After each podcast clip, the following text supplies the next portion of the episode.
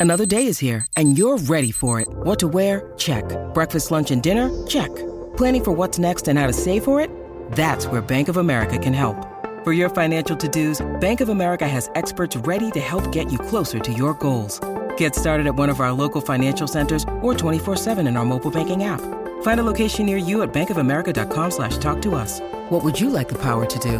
Mobile banking requires downloading the app and is only available for select devices. Message and data rates may apply. Bank of America and a member FDIC.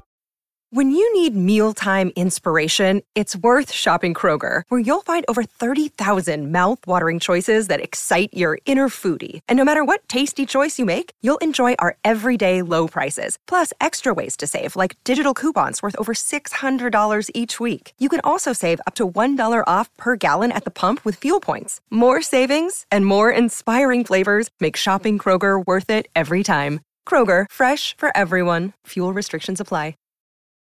Your brain needs support, and new OLLY Brainy Chews are a delightful way to take care of your cognitive health. Made with scientifically backed ingredients like Thai ginger, L-theanine, and caffeine, Brainy Chews support healthy brain function and help you find your focus, stay chill, or get energized. Be kind to your mind and get these nootropic chews at olly.com. That's O L L Y.com. These statements have not been evaluated by the Food and Drug Administration. This product is not intended to diagnose, treat, cure, or prevent any disease. Welcome to the New Books Network. I'm Chris Holmes, and this is Burned by Books.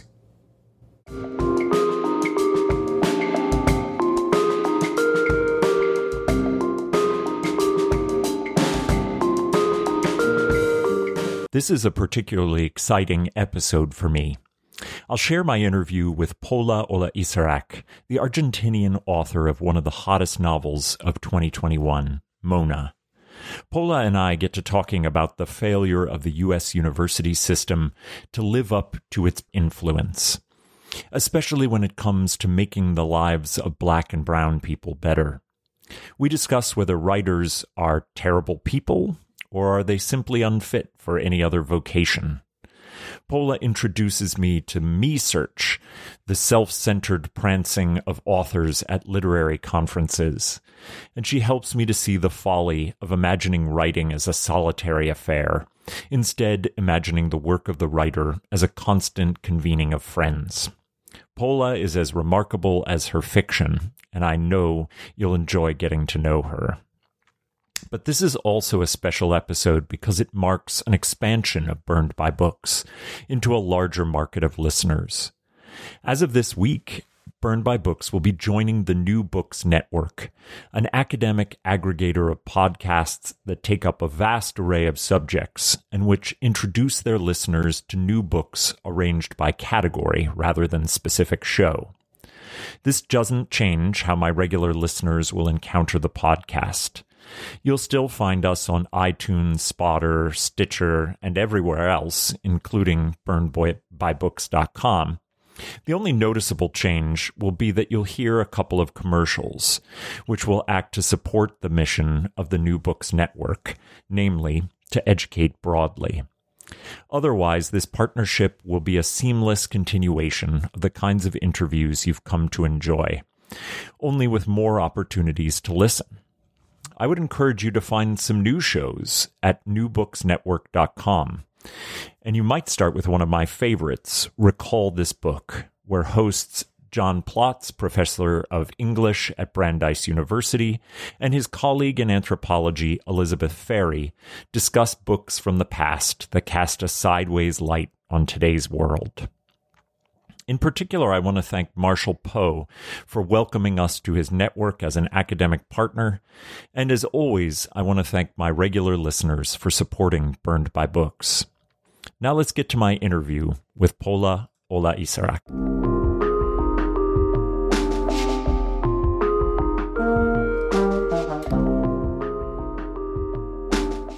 What a pleasure to welcome Pola Oloixarac to the show.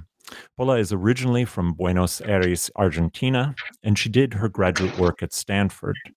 She currently lives in Barcelona, Spain. Pola's first novel, Savage Theories, was a bestseller in Argentina and went on to be nominated for the Best Translated Book Award. In 2010, Pola was named one of Granta's best young Spanish novelists. She has two other works of fiction Dark Constellations and most recently Mona, which is what brings her here today. Mona, the eponymous character of Pola's novel, arrives at the San Francisco airport having only a vague idea of what happened to her the previous night. She knows that she's on her way to northern Sweden, where she is a nominee for a major European literary prize. And as the trip begins, she realizes that she has deep bruises on her neck and body.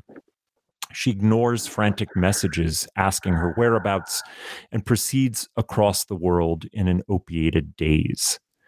The literary festival in Sweden is everything and nothing that she expected.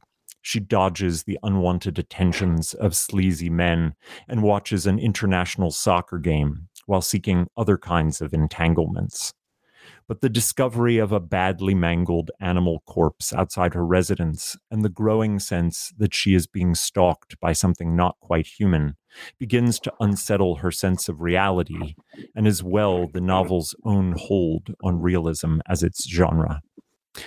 Mona cuts like a knife through the self congratulating worldliness of academia, represented by an incestuous cadre of elite writers, to reveal a microcosm of the planet's vanities and prejudices. It is a novel that startles with its bluntness and gorgeous vulgarity, moving fluidly between the fake pleasantries of the literary conference scene and moments of abject horror with cloudy memories of assault and a looming animal presence growing in the woods. Mona frightens with its fantastic monsters, but it is the real monsters that haunt the reader, the men that prowl and take what they want prizes, attention, and women's bodies. Writing in Pola's conception is a dangerous profession, but Mona, like Pola, believes in the power of that act the result is a novel that possesses you, worms its way into your imagination, and leaves you changed. Welcome to the show, Pola. Hi, Chris. Thank you so much for having me. Thank you for and being for this here. Lovely introduction. Thank you so much. Mona is really equal parts comedy and horror, but it is also a near perfect description of the absurdity of academic and literary conferences. Why did these sort of conferences, and particularly the literary festival, become the setting for your novel? Um, well, I am interested in in writing comedies mostly because I think that it is through comedies that we can kind of harness or kind of move deeper into the dark. It makes it mm um, lighter and more fun, and also like more shocking when you really go down into the dark. And so I find that a place, you know, like a literary conference or the university, is is mostly where people that um, really prize themselves, you know, on their intelligence and and all their minds and on you know on the powerfulness of of their spirit is really where narcissism takes hold. Mm. and and it's something that i find very um, fascinating and a lot of fun to watch in i mean in fact and it kind of like the novel just comes out like that because i am in these places and i'm just watching these people prance. And i love that. I, I i'm fascinated by them. And and just imagining, you know, their inner workings of like what is going on and why they're actually doing what they do is is just the thing that sets, you know, a novel in motion. Uh, and you have to survive around these people. that that description of prancing is really perfect. The sort of preening and prancing around is is really something to see. And you've had experience yourself both in in graduate school where you do these things but also winning literary awards and traveling around to these places.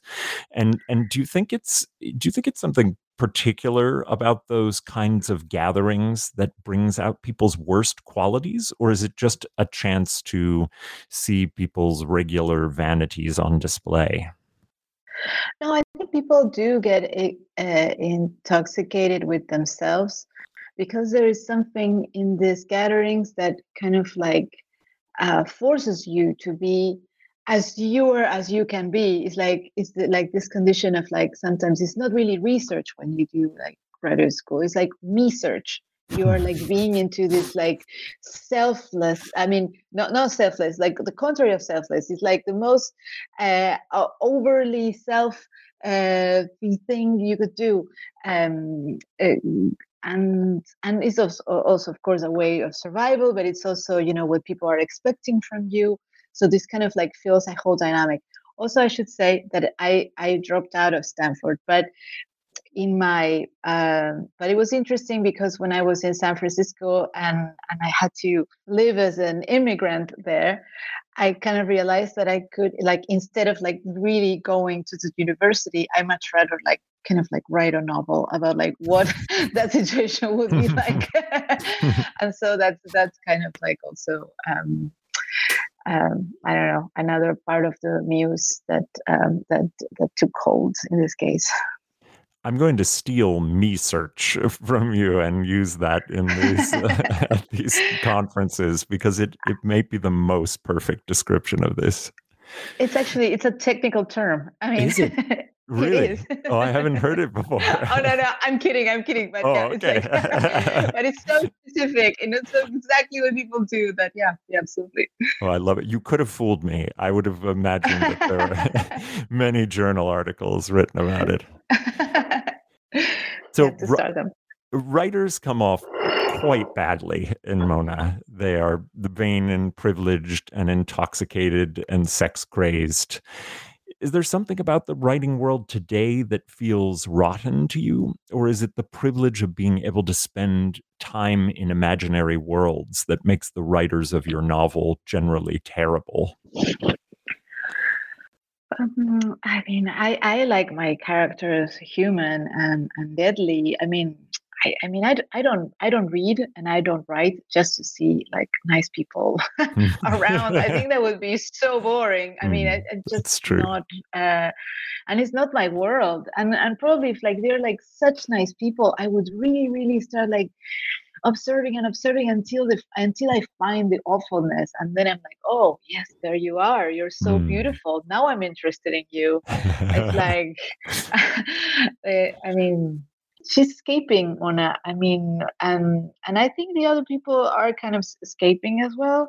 Mm. And this also, I don't know, fuels this this situation of of being. Uh, people i mean animals in the lurch or you know beings in the lurch and and this mm, when, when people kind of like get you know are more unbridled you know of what they're supposed to be uh, well well yeah they they encounter um, mm, you know this this darkness come coming coming into them and coming from them and and you kind of like have to cope with that when i see privileged people that act you know in a in a vain and privileged way i i also feel like i'm in the zoo because they have also been trained you know to do that. The thing that you're doing is like this choreography is not like it's making them like less than other people it's just like what they have been taught. Hmm. So I, I try to have a humane point of view also to mm-hmm. people that are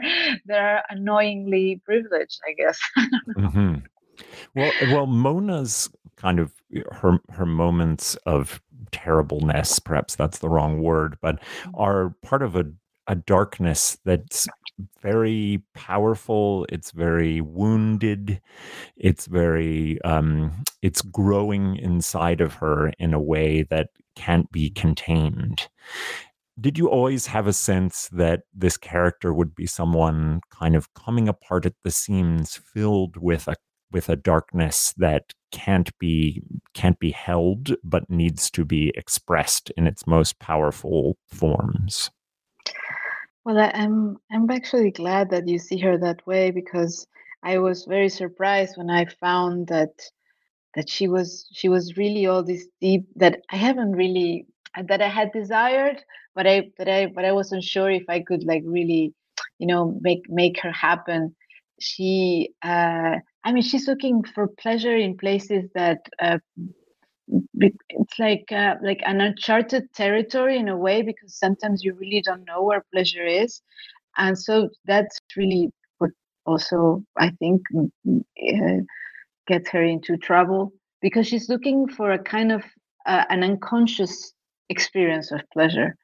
Like then i realized that when she was appearing like in all these situations um, that she was really looking into this trying to to stop existing in a way and she connects that with pleasure I, I find it very clever and and wonderfully devious that you set this writers conference in Sweden in part because Scandinavia is treated by many as though it's a utopia free from cultural and political vulgarities but you've drawn back that veil.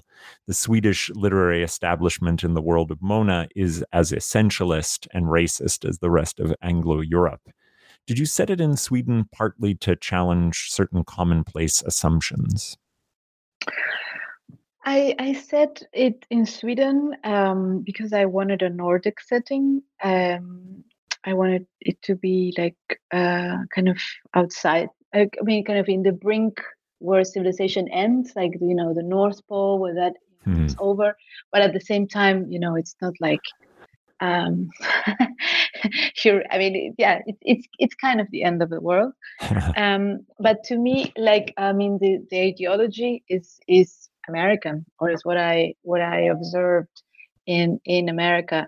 I find it kind of i mean that it's more like a, as a cultural export that Europeans have imported very, uh, um, very intensely uh, lately because it's like, how do people cope, or how do white people cope with having been evil, right? That seems to be the question. So I think for now, what they are doing is importing this ideology that that to me is problematic because um, it entails that if you are a person of color and if you are invited to these environments as a person of color, in a way, what people are expecting is you to show how grateful you are to the society that is hosting you. And and so in a way like the audience I mean you're lip serve you lip servicing, you know, the, the audience's fantasy of their goodness just by hearing you and it's kind of like played in this way uh, that you're not really invited to kind of like to talk about literature or like or like in a way it's like literature remains a thing that is done you know by the ian mcewans of the world by by the actual like white american you know or american or english whatever um, guys and and yeah and and and you're kind of there to to bring out the quota of kind of cute and picturesque and and and and kind of like the feel good factor you know mm. that that oh we're such a nice society you know that we're we're even like listening to this like older people like talk the little things and what were their childhoods about. I don't know there's something so uh, incredibly patronizing about all i mean most of these reunions um that it was very shocking for me to to i mean when i when i saw them. And it was also shocking to me when i realized that i that i was supposed to also kind of like classify myself as a color person because i had never classified myself as a color person before and it, this was something like that only happened to me in the states but when i cross you know the you know the border I'm not a color person anymore. Mm. so, but I cross again and I'm back to be a color person. So it's like, oh, there's something here. Like, uh, um, so it's like I learned to be racist. I had to develop my racist or my racial view because I, I didn't have it before. I was I was kind of taught on the liberal sense that you know we're we're equal and it doesn't really matter like how dark or not dark you are because what matters are your ideas and etc and i understand that this is a that this is now viewed as a as an essentially um, something very naive um, but also i'm not finding how this this change of situation has improved the lives of the actual color people that is supposed to serve uh, yes. because these color people are not accessing education are not accessing health I mean, they're like they're more ghettoized. So in a way, it's like you're in a situation where you live in a society where people, these people are ghettoized, and you, because you're in the university, are supposed to be ghettoized yourself as well. And and but to be happy about it also because you have hmm. to be you know like brown and proud. Like what is that? It's like i mean i don't know there's so many colors that that i can connect myself with. Like maybe i'm lilac. I don't know. Maybe i don't it's just uh, it feels so materialistic and and i i couldn't help but seeing it racist you know because I I I I learned to, I mean I came to it as an adult. Maybe if I you know if I was born into it I didn't I wouldn't see it that way. But to me it, I mean I I still cannot you know cannot not see it as a racist point of view. Like a you know like what like uh, you know in Oz that you have to wear the glasses. Well the, the glasses are racist mm. and are supposed to just classify people in terms of what their colors are so to me, when people tell me that I'm color, I'm just a, a person is telling me you're not like me. mm-hmm, mm-hmm. and and so I'm I'm I want you to act in a particular way because I don't um like explain myself your existence without that. Like what what is what is it like to be this other thing that you are that is not me? I don't know. Um, this is something you uh, very powerfully parody in Mona. And I'm wondering if you'd be willing to read a little bit from a section that acts as a as a parallel and um and a kind of wonderful use of uh, literary parody to endorse what you've just been saying. Would you read that little section for us? Yes, wait a minute, I bring the book. Mona had arrived at Stanford not long after the waves she made with her debut novel tossed her onto the beach of a certain impetuous prestige, and at a time when being a woman of color in the vademecum of American racism began to confer a chic sort of cultural capital. American universities shared certain essential values with historic zoos, where diversity was a mark of attraction and distinction. By playing the part of an overeducated Latina adrift in Trump's America, Mona experienced academic captivity as a sort of serene freedom. North American universities asked all doctoral candidates upon application to reveal their ethnicity. Mona had clicked Hispanic, Indigenous, and typed Inca in the box underneath. Hmm. This was Silicon Valley, right? She might as well try to lean in anchoring her identity to a brutal and exquisite empire about which so little was known, would provide her with an ideal costume for the university's tribal masquerade. She'd been born in Peru, but claiming indigenous ancestry in any other context would have been outrageous. Much like calling herself a person of color any time prior to her arrival in the United States. There was a niche sort of glamour to it, like being a rare specimen of an endangered species, as though her mysterious DNA were a tiara encrusted with rare pearls, and the universities, each a massive ark navigating the great flood of the United States, heroically fulfilling their mission to save two of each beast. Strictly speaking, Mona preferred to think of herself as more of a mermaid, that cross between the fantastic and the inexplicable, whose true habitat was beneath the waterline, among the drowned. She couldn't help feeling like an outsider observer, a mermaid tourist. Anyway, the whole charade was just a bizarre exercise in academic bureaucracy.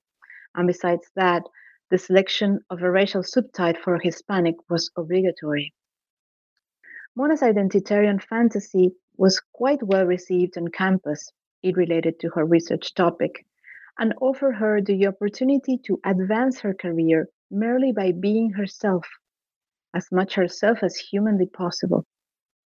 Later, she realized it would have been even more advantageous to add on some kind of physical disability, slight but evident defect. But nobody's perfect. Thank you so much do you, when you think of, in particular, American institutions of higher education, do you imagine them as being a primary force to the masquerade, this sort of tribal masquerade that you describe, that hides the actual material damage to um, brown and black bodies in the country by tokenizing people with these um, tickable boxes. I I like the verb tokenize. Yes, I I would love. I mean, I am incredibly grateful to American universities, namely Stanford and Harvard, that have allowed me to do research uh, in their magnificent campuses and libraries. There's really nothing like that. I, I feel like the power of the American academia is so great that should be, I mean, it's like it's underdeveloped. I mean, it's so great that it, that, you know, that it could have a, you know, a broader reach. And, and I, and I'm sure that American universities could perhaps make changes towards changing the lives of those communities that they want to, to make more visible, to uh, to help access education and etc. I think that would be the most wonderful thing. um, mm-hmm. However, I, I am not sure if the way the current discussion takes place is uh, is what really uh, gets to help these people. It seems as if we are just um, entering some sort of well the word in spanish would be like galimatias i'm thinking more of you know when when rhetoric becomes even more and more baroque and it's just looking at itself and not looking at outside or at anything mm-hmm. else at what are the actual you know effects in reality well i think we are in that situation now mm. uh, it seems uh, something that is incredibly solipsistic and yet people kind of are people outside of the university pay attention to what these universities say i mean it's like like the power of, of knowledge of, of like these centers of knowledge are are listened to are are are subjects of clickbaits and so i think like that that power should be harnessed uh, in a different way in a way that that uh, that changes the conversation and not just that just i mean makes it on and on and on about things that just uh, I don't know that does, doesn't feel like uh, that they bring on a change. A baroqueness, a baroqueness for its own pleasure, without any yes. without any change behind it. Yeah, yeah. I'm, I'm trying to I I'm trying to find the, there's a medieval word that it's perfect for that. But well, it, it will come back. so I'd like to talk about the monsters in Mona, the real and imagined ones. The literary festival is full of a certain kind of monster, men of entitlement and privilege who believe they are deserving of prizes and attention, specifically Mona's attention, but also monsters of art who produce work that is made for being prized and nothing else. Are you worried for the literary culture more broadly? Is it too full of these different kinds of monsters? No, I'm I'm not worried about the literary culture at all. And and I don't think that sometimes those monsters of art just make stuff for prices. I think that it's I mean that you kind of write because you need to.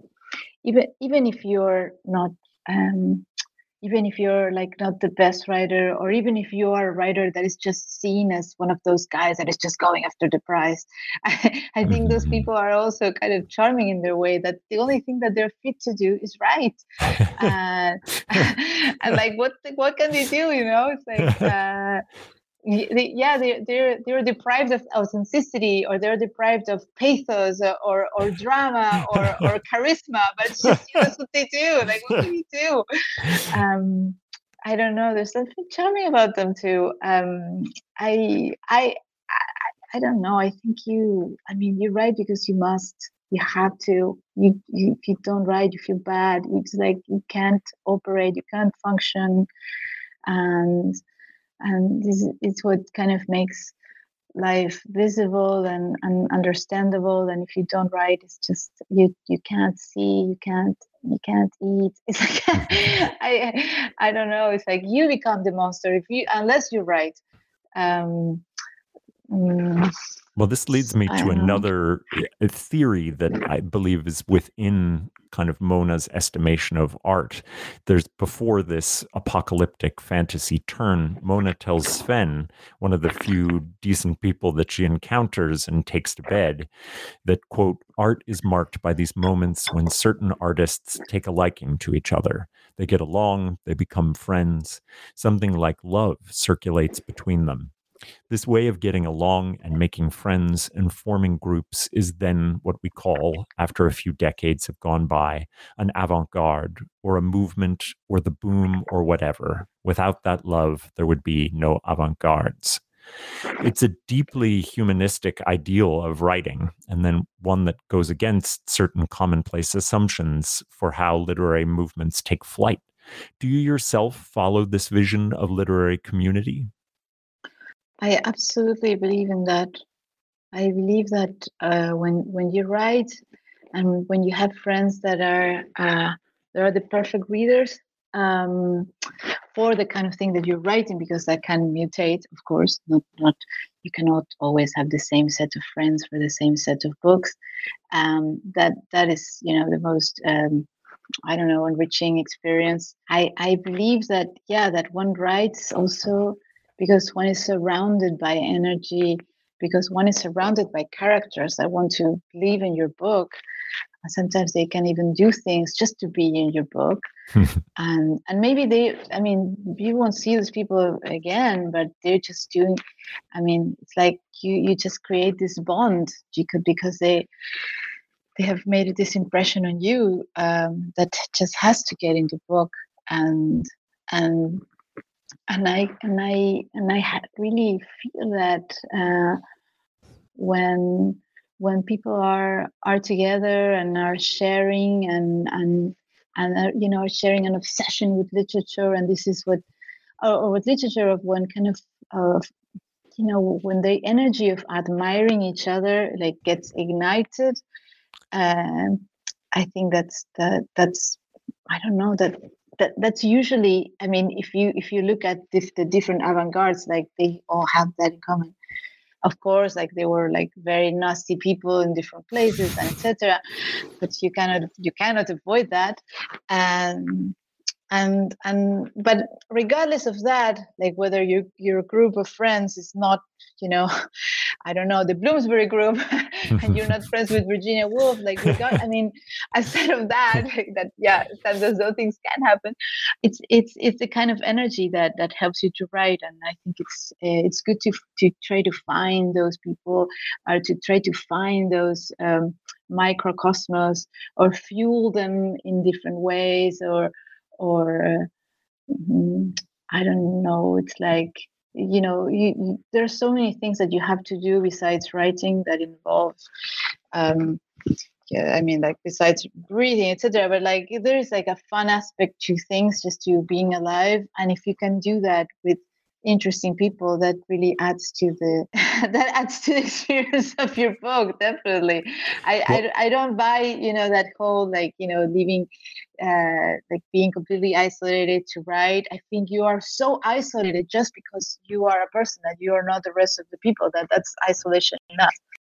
Yes there's a eh, there's a gravity to these movements that pull people back in even as they you know depart for other parts of their lives. I'm thinking about you know the boom generation and how often you know different members of them were pulled together by this sort of the power of that collapsing supernova that was producing so much energy and and power at that time. And the same for the bloomsbury group and and i guess we all can't know marquez or or Virginia Woolf, but I love I really love this idea of of writing and community and an eschewing of the idea of isolation as the needed quality for writing.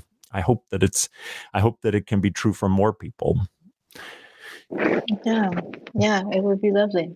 The going back to the idea of monsters, and I just want to kind of give a warning to my listeners that if you don't want a, a major spoiler, just skip ahead for this one question. And then, you know, I, I promise not to spoil anything for the other questions. But the monsters that ultimately spill out of the woods in Sweden are brought about by a horrible act of sexual violence that remains hidden from the reader until quite near the end of the novel. The revelation of this attack and its impact on Mona change the way we understand everything that has come before, including the difference between realism and fantasy. I wonder if you could talk about how the fantasy elements in the novel overtake the realistic narrative and become, in fact, more real, more tangible um, than the realism once the rape is revealed. So Mona uh, goes through different genre. Uh, it feels like at the beginning it's a, like an autofiction. It seems as if Mona is me, and so that's you know a genre on its own. And then it kind of moves in. It's like suddenly you're in this other genre. Like, is it a horror book or like what's going on? And I and I have the feeling that this kind of like and, and then yes and, until we we get to to the to to these other switches right you know and more fantastical i i feel like this is kind of the way many times the perception of women um, uh, works you i mean i feel like we are so trained in not, not only just seeing what's going on but also kind of like looking at yourself from an omniscient narrator point of view. You know that like you are also like looking at the way i mean like how you are perceived like how you are blending in or not like like is, is your your hair okay like it's like it's, mm-hmm. is it is it acceptable your your knees it's like every exact detail of your appearance um, in fact has a product you know in this is the way women actually live but like sephora um, commercializes uh, this specific i mean there are several brands um, like this pen just for like five millimeters between like your brow and what it comes exactly below. And so just for that that tiny tiny piece of, of of, of your skin there is a product and of course for everything else of course like tons of them. So uh, so this compartmentalized and, and partialized, granulated, omniscient point of view is also in Mona, and and and I feel like this always has like an element of fantasy because it's just so it's just flabbergasting. It's just hallucinatory. How can you have like all those things in your mind? And this uh and so this this can have like this effect of like kind of the fantasy that is more real than, mm-hmm. than the realism i i kind of i needed it to to kind of switch genre to kind of move from from different um, fields or atmospheres to to really make it like uh, like a study of a character to to kind of like really get get her feeling and and so yes it it ends in this very dramatic uh, yeah explosive way I guess. a fantasy primal scream that bursts from every pore of of Mona's body out into the landscape the the the novel is wonderfully translated, and I'm wondering whether you had a role or if you did, how much in Adam Morris's translation. Um, well, yes, it's. I'm so happy with how it turned out. The translation or Alan is fantastic.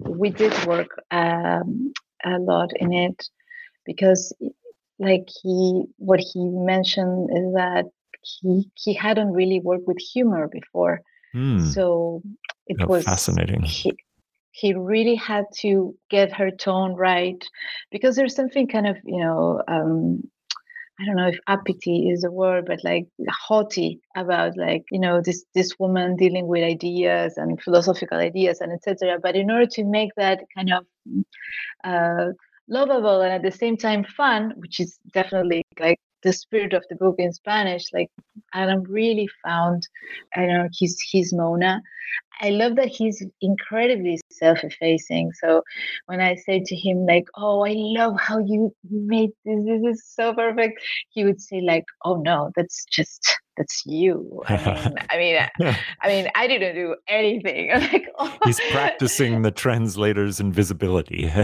yes, exactly. But at the same time, apparently that's very controversial because like now I like a lot of people are talking about the visibility of the translator, but to him, which I, I think it's a very interesting idea, she says, I think the translator becomes more visible when in fact disappears. And if you compare the different translations and you see how incredibly different the style is, then you're like, wow, this is a very visible translator.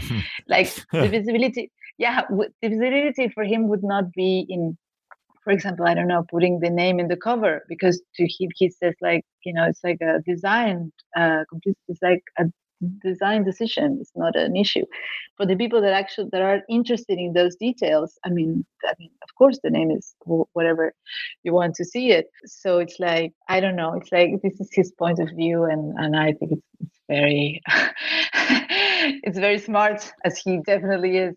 Um, I hope to be able to read the Spanish at some point, but there is there's just a sensibility with some translations that there you can feel something true, almost an aura kind of coming through the this translated language's relationship to the original. And that sounds probably a little hokey, but it's very clear to me most times when a translation is good. And this one feels uh, wonderfully seamless, which I know is a controversial thing to say about translation now, but uh, as a reading experience. Oh, why? Please, please, why? Why is that? Con- I'm so interested in these controversies of translators. Please there I, I, I think if if i'm you know i'll i'll parrot a little bit of a, a one side of this controversy which says that you want to have some gaps some feelings of schisms in the translation that invites you to understand that you are both the audience and not the audience at the same time, and that there are things culturally, linguistically, and otherwise that simply cannot cross the boundary between the languages, and that a translator can make that felt in some way. Like by putting notes for example like notes yes. as translators like... notes as translators um, even i mean more controversially in kind of tonal strangeness that oh. feels uh, like it's translated. Well, that, that reminds me of the translation of Eugene Onegin by Nabokov, which was full of this like tonal like strangeness, and and how it was absolutely um, killed by by Edward Wilson. like this is like this isn't even English. I don't know what it is, but it's not English. Uh, and of course, like Nabokov was the biggest genius, but he, like, in trying to be so, uh, so incredibly faithful, while at the same showing off that he was being so faithful by sounding uh, like foreign. Uh, yeah, it was really off-putting about me. and you see this especially in these long um, translator prefaces to more classical works of literature, where oh. the many, many, many translations of the Odyssey are now accompanied by quite long prefaces that discuss the various turns away from original intent or ah. choosing oh. to value a kind of rhythm or or poet poetic nature over a kind of content. It's it's very interesting.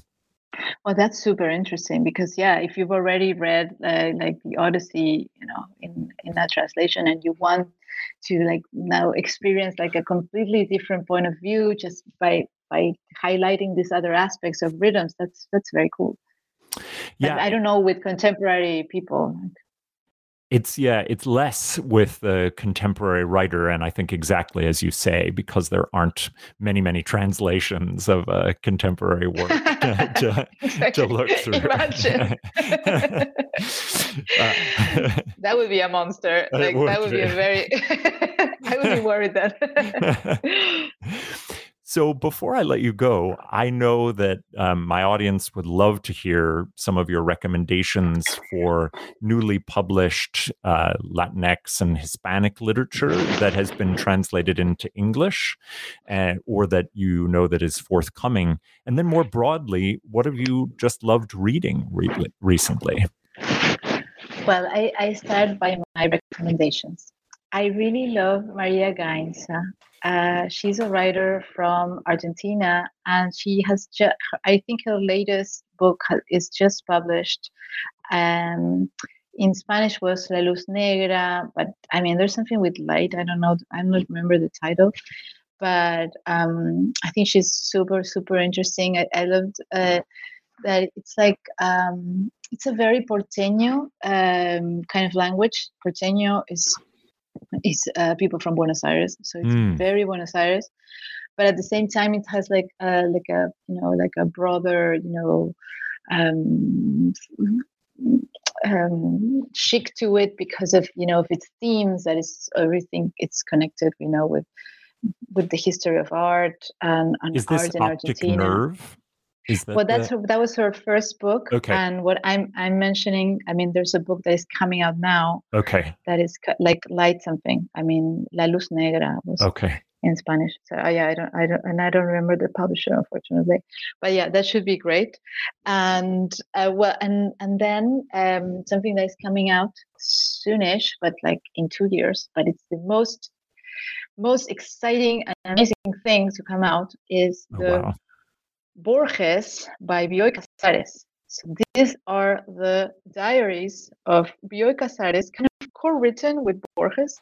Oh my goodness! Through, I mean, for like forty years, fifty years. I don't wow. know. It's like their whole life. It's a whole life of bitchiness and awesomeness and and oh my god they have so much fun and they're so nasty and they are just uh, they're delirious. I mean and what's what is really amazing i mean I, of course i love borges because i'm argentinian and, and like who cannot love borges? Mm, but but for yeah but for a while like after like you read the whole thing then it was kind of like really I kind of bored with him but like because there's he had so many imitators that there's like a way of the Borges sound that that that I was just uh, I don't know like it was uh, it's, it's, like when you get drink with tequila and then you smell tequila you want to throw up it was the same.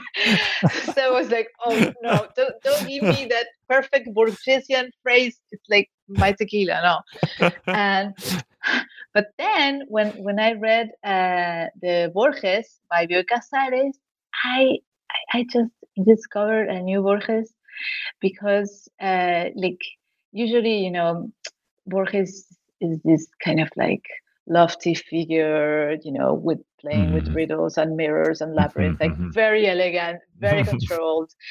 and in the Borges by Bioy is is this completely different character that is like you know he's in love but he's in pain and then he's like so amazingly bitchy and, and mean mean and so funny the way he, he's mean it's just oh he's adorable. And he's really and so i was like wow this and he's also like quite a warrior like quite a political warrior because he was uh you know, he was considered an enemy by the government, by the Peronist government that was in rule. Like they put in jail his mother, they put in jail, you know, one of you know one of his friends, Victoria Ocampo. Uh, they both were. I mean, his her sister, his sister was in jail also at where the prostitutes were put. Okay, it's like mm. the asylum of prostitutes, his sister and Victoria Ocampo. Like, how can you imagine like a? I mean, a more obnoxious regime. Well, so this was the regime, and, and yes, of course, he, and also like they were pro-Nazis, and Borges was very early on against the Nazis. Mm. Before no, I mean, he was like against what was going on from very early on and he never shied he never like recoiled he was he was fearful he, he was feisty. He was mm. fighting these people and and the way that you see like his meetings and how you know he's he's coping with all this makes him like so human so uh so full of flesh and full of the things that you know touch on us now like you know that we also like live in i mean nasty regimes and have to do something about it. So this is kind of like um, I don't know, my absolute rediscover of Borges. And this is coming out in the translation by Valerie Miles, which is an amazing translator. And it's coming out in um, New York Review of Books. That's oh, the, great. Yeah. Which is which is amazing. Yeah. Um, yeah. Yeah. And I know that she has a translation. She has she has two translations coming out now, Valerie Miles. She has a cremation by Rafael Chirbes that I'm dying to read. This, this is a Spanish author. You know, he he was gay but quite tortured. I I, I don't know more. I have to read him. Mm-hmm. Um, and also, uh, she translated Milongas by Edgardo Cozarinsky, who is uh, an Argentine author that I absolutely love. And I read this book in Spanish, and well, it's kind of like you know the underworld of of of Buenos Aires. It's amazing. And I think these two books are in new directions. Or okay.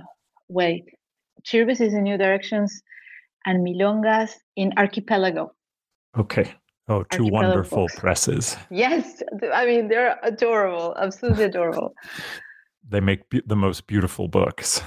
Oh, yes, absolutely. I love them. Well, I can't be more excited about the Borges, and I look forward to being just reinvigorated by him. And I want someone's memoir to be subtitled "A Whole Life of Bitchiness," which is your wonderful term for this, and I think just a great way to end our conversation, um, which has been really wonderful and enriching and and challenging. And I want to thank you so much, Pola. Thank you so much, Chris. It was really such a pleasure.